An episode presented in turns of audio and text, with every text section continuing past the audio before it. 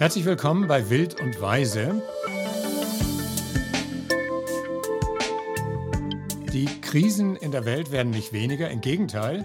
Und mitten in diesem Chaos, das vielen von uns sowieso schon Unmut, schlaflose Nächte oder Depressionen beschert, je nachdem, jedenfalls eine traurige Grundstimmung, mittendrin also steht jetzt Weihnachten vor der Tür.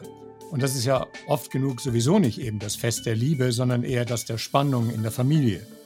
Wie schaffen wir es trotzdem irgendwie zur Ruhe zu kommen und nicht im Streit unterm Christbaum zu versinken? Mit Weihnachten also wild oder weise? Das will ich jetzt in unserer Familie besprechen mit Mimi. Hallo Mimi. Hi. Und mit Nico. Hallo Nico. Hi. Lasst uns im Anschluss gern wissen, wie ihr mit Weihnachtsstress umgeht, welche Strategien ihr habt und lasst uns übrigens auch gern einen Weihnachtsstern für diesen Podcast da. Und damit geht's los.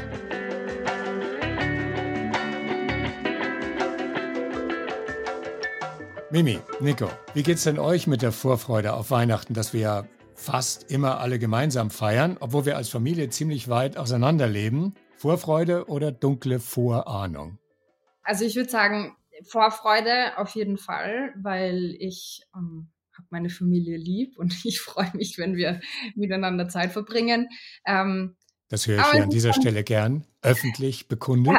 Aber du warst nicht zu früh es ist dann doch immer so ein, so ein kleiner äh, Beigeschmack von, uh, und das, das sind dann doch einige Tage am Stück und wird das alles reibungslos ablaufen. Und es ist ja auch nicht nur unsere Familie, sondern die Großfamilie kommt hinzu. Und ähm, da, da kann es manchmal zu Missverständnissen kommen und äh, dementsprechend ist natürlich immer ein bisschen die Sorge. Zusätzlich zu dem allgemeinen Weihnachtsstress, den wir ähm, uns in privilegierten Gesellschaft sowieso dauernd aufzwingen mit, ich muss tausend Geschenke kaufen und etc. Ich freue mich definitiv. Also ich habe definitiv äh, Vorfreude, die auch überwiegt. Aber klar, wie, wie die Mimi sagt, man hat im Hinterkopf schon, ähm, weiß nicht, es gibt immer Stressmomente, Konflikte, die man ähm, in Familienkreisen führt und die dann, weil alle wieder weg, also weggehen, irgendwie ins normale Leben quasi, ähm, die man dann irgendwie vertagt und die kommen dann gern wieder auf, ähm, wenn man dann wieder so zusammen ist. Und aber ich glaube, also auch wenn ich jetzt in die letzten Jahre zurückschaue, eigentlich auch im Nachhinein war die Vorfreude dann auch doch größer und ja, und die positiven Gefühle. Aber klar, es ist ja. da, vor allem, vor allem wir als Kinder haben wahrscheinlich alle unsere individuellen und Gruppenkonflikte die dann immer da einmal aufkommen und äh, die man dann irgendwie vertagt bis zum nächsten Mal, wo alle zusammen sind. Aber ja. Ich glaube, dass es auch ein großer Punkt ist, dass man äh, sich selbst ständig weiterentwickelt und auch verändert ähm, im Heranwachsen. Aber die Dynamiken in der Familie selbst bleiben oft sehr starr und gleich. Und dann, bei mir geht's zum Beispiel oft so, ich wohne in der Großstadt in Wien und bin in Salzburg mehr oder weniger am Land aufgewachsen, beziehungsweise Weihnachten feiern wir bei der Oma, das ist wirklich Land, Land. Und da ist ein anderer Rhythmus. Und äh, oft geht's mir so, dann komme ich von der Großstadt, wo ich ja mein Leben lebe und dann gehe ich wieder zurück in eine ganz andere Dynamik, wo man dann wirklich teilweise in regressives kindliches Verhalten zurückrutscht weil sich das so zusammenspielt. Und das merke ich, ist dann oft ein bisschen ein Problem, dass ich dann mit Situationen konfrontiert bin, wo ich mir denke, hä, in Wien würde ich das so gar nicht erleben und ja, also ich würde das auf jeden Fall auf jeden Fall unterstreichen und ich habe jetzt im, im Vorfeld ein paar Sachen dazu gelesen, wo es darum ging, dass dass man in einer Familie, die Familienmitglieder sucht man sich ja nicht aus, wie jetzt zum Beispiel Freunde, wo man ein bisschen äh, mehr sich aussuchen kann und dass man dann mit denen wirklich wenn alles gut läuft, in einer Familie ähm, sehr lange aufeinander lebt und miteinander lebt, passiert es, dass alle, alle Familienmitglieder dann doch irgendwelche Rollen einnehmen. Und vor allem bei Kindern in der, in der frühen Entwicklung, manchmal unbewusst, manchmal bewusst, wird man in irgendwelche Rollen gesteckt oder steckt sich selbst in irgendwelche Rollen. Und dann, wenn man das, wenn man wegzieht oder wenn man, wenn man den Haushalt so ein bisschen verlässt, eben wie du sagst, Mimi, dann entwickelt man sich weiter. Und entweder, vielleicht man lässt die Rollen vielleicht hinter sich oder man ja, wird einfach ein bisschen weiser, man hinterfragt mehr. Und dann, wenn man zurückkommt, ist auf einmal dieses innere Kind so extrem äh, wieder da und man fällt, ohne dass man es wirklich will, man fällt wieder in diese Dynamiken rein, man fällt wieder in dieselben Konflikte rein, die man als Kind geführt hat und man benimmt sich eigentlich auch wieder ein bisschen wie, wie als kleineres Kind. Jetzt frage ich mal selbstkritisch hier als Boomer in der Runde, wird man eventuell, Nico, von den Eltern auch in diese Rolle reingesteckt? Also haben wir das auch ausgelöst? Oft naja, genug? klar, also ich, ich, ich glaube schon, dass, dass wenn, äh, dass wenn, wenn Kinder jetzt eine, so eine, solche Rollen annehmen in der, in der frühen Entwicklung oder dass sie das Gefühl haben, sie müssen diese Rolle erfüllen, dann ist es natürlich schon so, dass dann, dass dann die, die Eltern das Kind oft in dieser Rolle hauptsächlich kennen dann ist, heißt es auch, dass alle dich in diese Rolle reinstecken und du dich auch selbst wieder in diese Rolle so ein bisschen reinsteckst. Ich glaube, es geht gar nicht darum, dass man es aktiv oder unbewusst macht, sondern es geht, das ist einfach ein, ein, ein ganz menschlicher Prozess. Man verfällt ganz gerne in die Gewohnheit, weil die Gewohnheit ist das Bekannte und im bekannten Raum fühlt man sich wohl und sicher. Und ich glaube, dadurch wird auch diese Dynamik immer wieder vorangetragen. Also da würde ich jetzt auch gar nicht mit dem Finger zeigen auf die Eltern, die die Kinder immer noch als Kinder behandeln, obwohl sie sich weiterentwickelt haben, weil. Das sind natürlich die Geschwister auch. Erstens die Geschwister auch und zweitens kenne ich das von mir, dass ich wahnsinnig gerne, ich bin jetzt 26 und ich sitze gerne auf dem Schoß von meiner Mama. Einfach nur so für ein paar Sekunden werde ich kurz gern gehalten und gekuschelt und dann kann ich auch wieder gehen. Aber dann will ich auch meine Zigarette rauchen gehen was ich mit 26 Jahren selbstbestimmt machen kann. Also da immer so diese Und dann Waage hörst du wie das Amen im Gebet, aha, du gehst eine Zigarette rauchen, weißt du das Rauchen? Ja, genau. Genau. Also es ist, glaube ich, die gerade dieser Konflikt oder diese Differenz schwierig zwischen, ich möchte sehr wohl Kind sein, ich möchte mich sehr wohl gerade in den Feiertagen im gewohnten Raum und in den, in den gewohnten Dynamiken äh, möchte ich mich wieder einfinden, weil so funktioniert die Familie. Das hat ja auch für mich 26 Jahre gut funktioniert.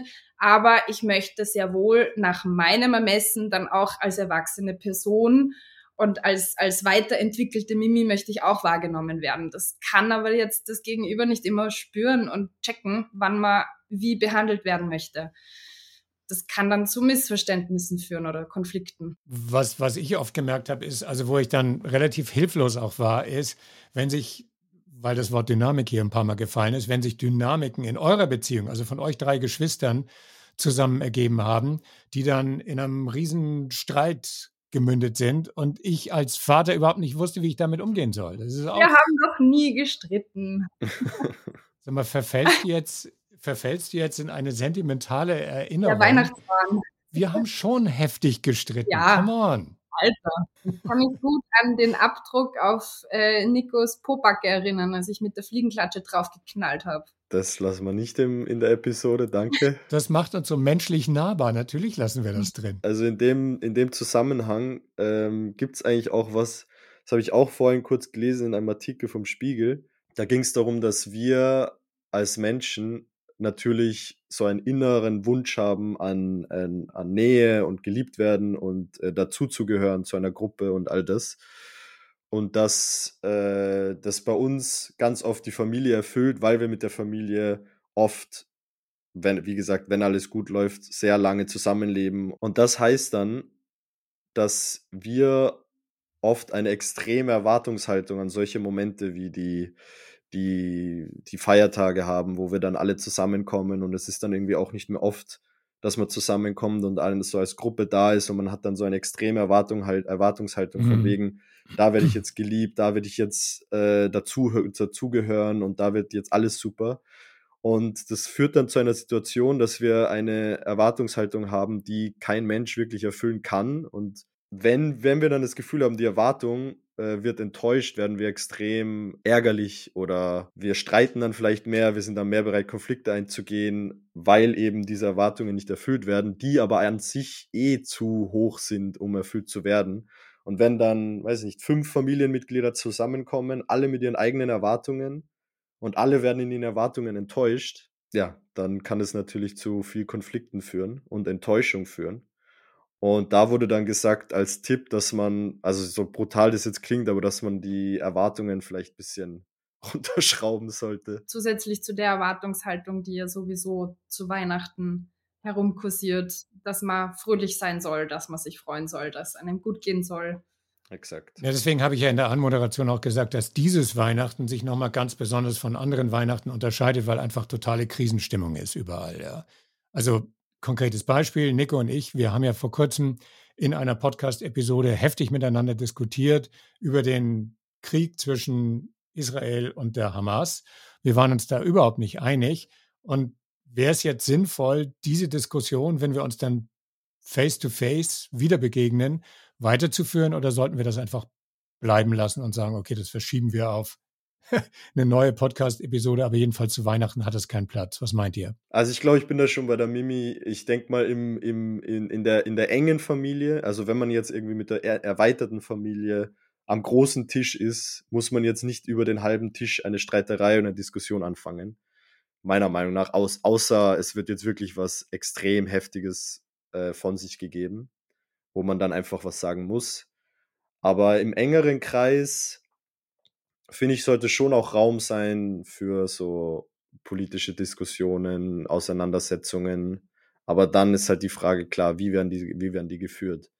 Wenn es dann irgendwie immer zu Streit führt und dazu führt, dass eine Person wegrennt äh, vor Wut, dann kann man sich überlegen, ob man das jetzt vielleicht auch belassen kann dabei und nicht mehr ansprechen. Also man könnte so Familienzusammenkünfte ja auch zunehmend jedenfalls mit fortschreitendem Alter äh, und fortschreitender Weisheit als Grundlage dafür nehmen, wie gehen wir respektvoll miteinander um? Wie streiten wir respektvoll miteinander? Wie akzeptieren wir uns in unseren Gegensätzen respektvoll? Wie geht's denn, wie geht's denn dir? Also wenn du jetzt an die Feiertage denkst. Mir geht's, glaube ich, sogar jetzt besser als in früheren Zeiten, weil in früheren Zeiten war dieses Bewusstsein darüber, wie man positiv oder reflektiert miteinander umgeht, noch weniger ausgeprägt. Und deswegen waren die Streits, wie du gesagt hast, man hat so eine Erwartungshaltung an das schöne Weihnachtsfest und das wird dann irgendwie unterlaufen oder ähm, findet nicht so statt, wie man sich das vorstellt. Und da war ich, wenn du mich vor ein paar Jahren gefragt hättest, noch so, oh, hoffentlich geht alles gut. Und mittlerweile habe ich das Gefühl, ich kann mich viel mehr darauf verlassen, dass wir alle dazugelernt haben. So würde ich die Frage beantworten. Eigentlich sollte der Satz ja überhaupt gar nicht mehr lauten, hoffentlich geht alles gut, sondern mir fällt jetzt keine richtige Beschreibung ein, aber so in die Richtung, äh, hoffentlich habe ich genügend Ressourcen und Resilienz, mit jeder Situation umgehen zu können. Weil dass Situationen entstehen, kann man sowieso nicht verhindern. Das stimmt natürlich. Also ganz ohne irgendeinen Konflikt oder Diskussion wird es nicht laufen. Dann ist halt die Frage, wie sehr lässt man sich darauf ein, wie sehr lässt man sich von, von den Emotionen in dem Moment leiten. Was wären denn Möglichkeiten, wie man, also wie man in einer Situation, wo tatsächlich ein schwieriger Punkt oder eine Diskussion entflammt wird, was wären das für Möglichkeiten, dass man sich da eben während der Weihnachtszeit ein bisschen regulieren kann oder? Ich glaube, es ist wichtig, dass man sich den eigenen Grenzen so, so bewusst ist, weil man kann wirklich nicht kontrollieren, wie andere Menschen jetzt auf das, was ich sage, reagieren, wie andere Menschen denken, was andere Menschen sagen werden. Ich glaube, es ist gesünder, wenn man da mehr auf sich schaut und nicht sagt so, oh, die hat jetzt das so reagiert, sondern wenn man sich dann da selbst das rausnimmt und sagt, okay, da übertrete ich jetzt vielleicht eine, eine Grenze oder es wird vielleicht eine Grenze übertreten, wo ich dann vielleicht nicht mehr zurück kann und dann einfach, weiß ich nicht, den Moment verlassen in einem respektvollen Weg, aber dann vielleicht einfach sagen, weißt du was, auf das Gespräch kann ich mir jetzt gerade schwer einlassen und mhm. aber ich weiß, ich meine, keine Ahnung, ob das, ob da kann natürlich die andere Person auch wieder extrem reagieren wenn sie sich dann angegriffen fühlt. Was dann aber eigentlich nicht mehr deins ist, sondern du hast deine Grenze klar definiert und hast auf respektvolle Art und Weise die auch geäußert.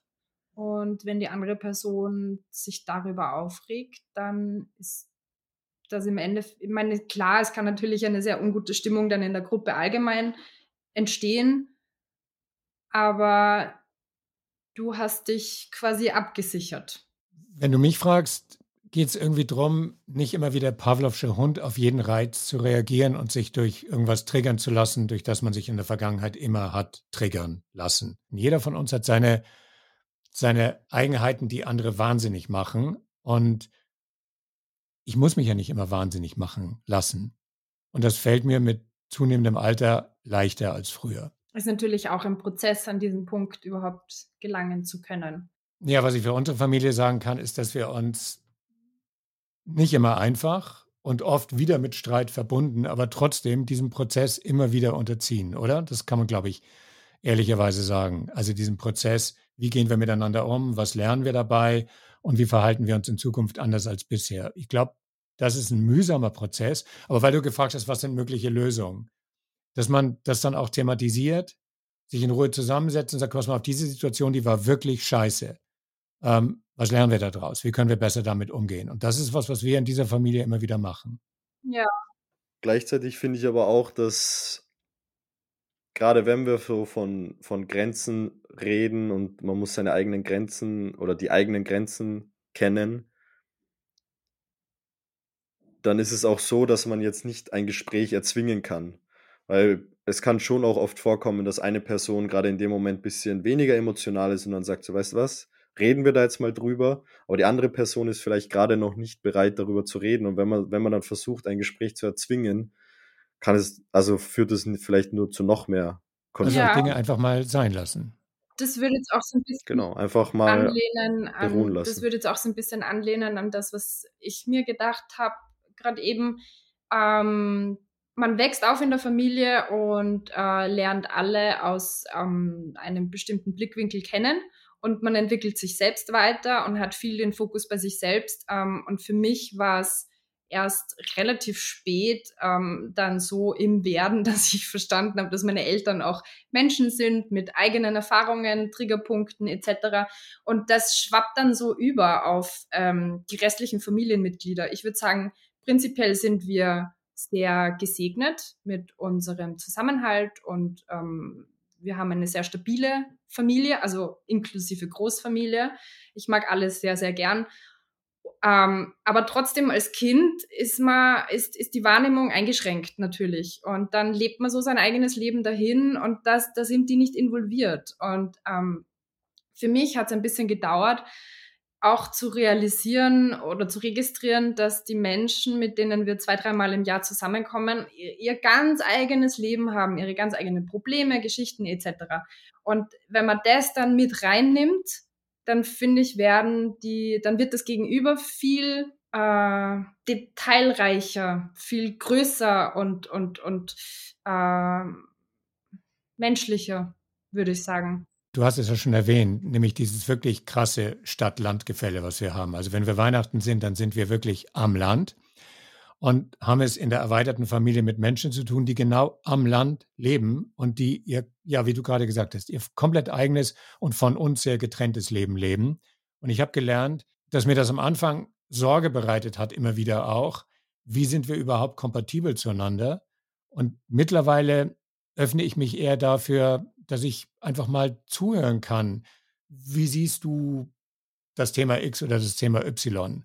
Also ich stelle mich mehr zur Verfügung als Zuhörender, als als jemand, der irgendwie das Gefühl hat, ja, hoffentlich gehen wir einigermaßen konfliktfrei miteinander um. Also auch da habe ich dazugelernt. Wodurch du wahrscheinlich durch diese Haltung bist du wahrscheinlich auch in einer Rolle, ähm, der mehr und, und einfacher von sich preisgibt. Also wenn du dem anderen besser zuhören kannst, ähm, und dadurch ein ruhigeres Gemüt hast, kannst du ja auch im Gespräch ruhiger von dir und deinem Leben berichten. Und dann ist das ein ganz anderer Ausgangspunkt in der Begegnung selbst. Ähm, das hat für mich geholfen, da einfach auch über die Jahre ähm, mich darauf zu freuen, was die von, von ihrem Leben erzählen. Also irgendwie auch mit Neugier dann. Hey, wie geht's mhm. euch? Was ist so passiert am Land? mhm. Mhm. Ich habe noch zwei Sachen. Ich weiß nicht, ob das notwendigerweise Coping-Strategien sind, aber vielleicht, vielleicht, vielleicht helfen sie ja. Also eine ist, glaube ich, auch relativ einfach oder einfach nachzuvollziehen. Und zwar, glaube ich, kann es sehr hilfreich sein, sich auch mal eine Auszeit zu nehmen. Nur weil man jetzt als Familie zusammen ist, heißt das nicht, dass man 24 Stunden zusammen verbringen muss. Vor allem, weil ja bei vielen Familie zusammen heißt oft im selben Haus, in derselben Wohnung oder wie auch immer. Und wenn man jetzt natürlich die Chance hat, manche Häuser, Wohnungen sind natürlich nicht groß genug, aber wenn man jetzt die Möglichkeit hat, auch wenn es nicht groß genug ist, man kann ja einen kurzen Spaziergang machen und einfach sich einfach auch mal eine Auszeit nehmen, weil ich glaube, wenn man dann ein bisschen Abstand davon nimmt, ein paar Mal durchatmet und vielleicht sich sogar bewegt, dann, wenn man zurückkommt, sieht wahrscheinlich alles schon wieder anders aus. Voll guter Tipp. Ja. Und das andere ist, was so mehr wirklich meine Strategie ist, in der Regel, und ich weiß nicht, ob es die gesündeste Strategie ist, aber das, was ich halt oft mache, ist vor allem, wenn es irgendwie um Diskussionen, politische Diskussionen, gesellschaftspolitische Diskussionen geht.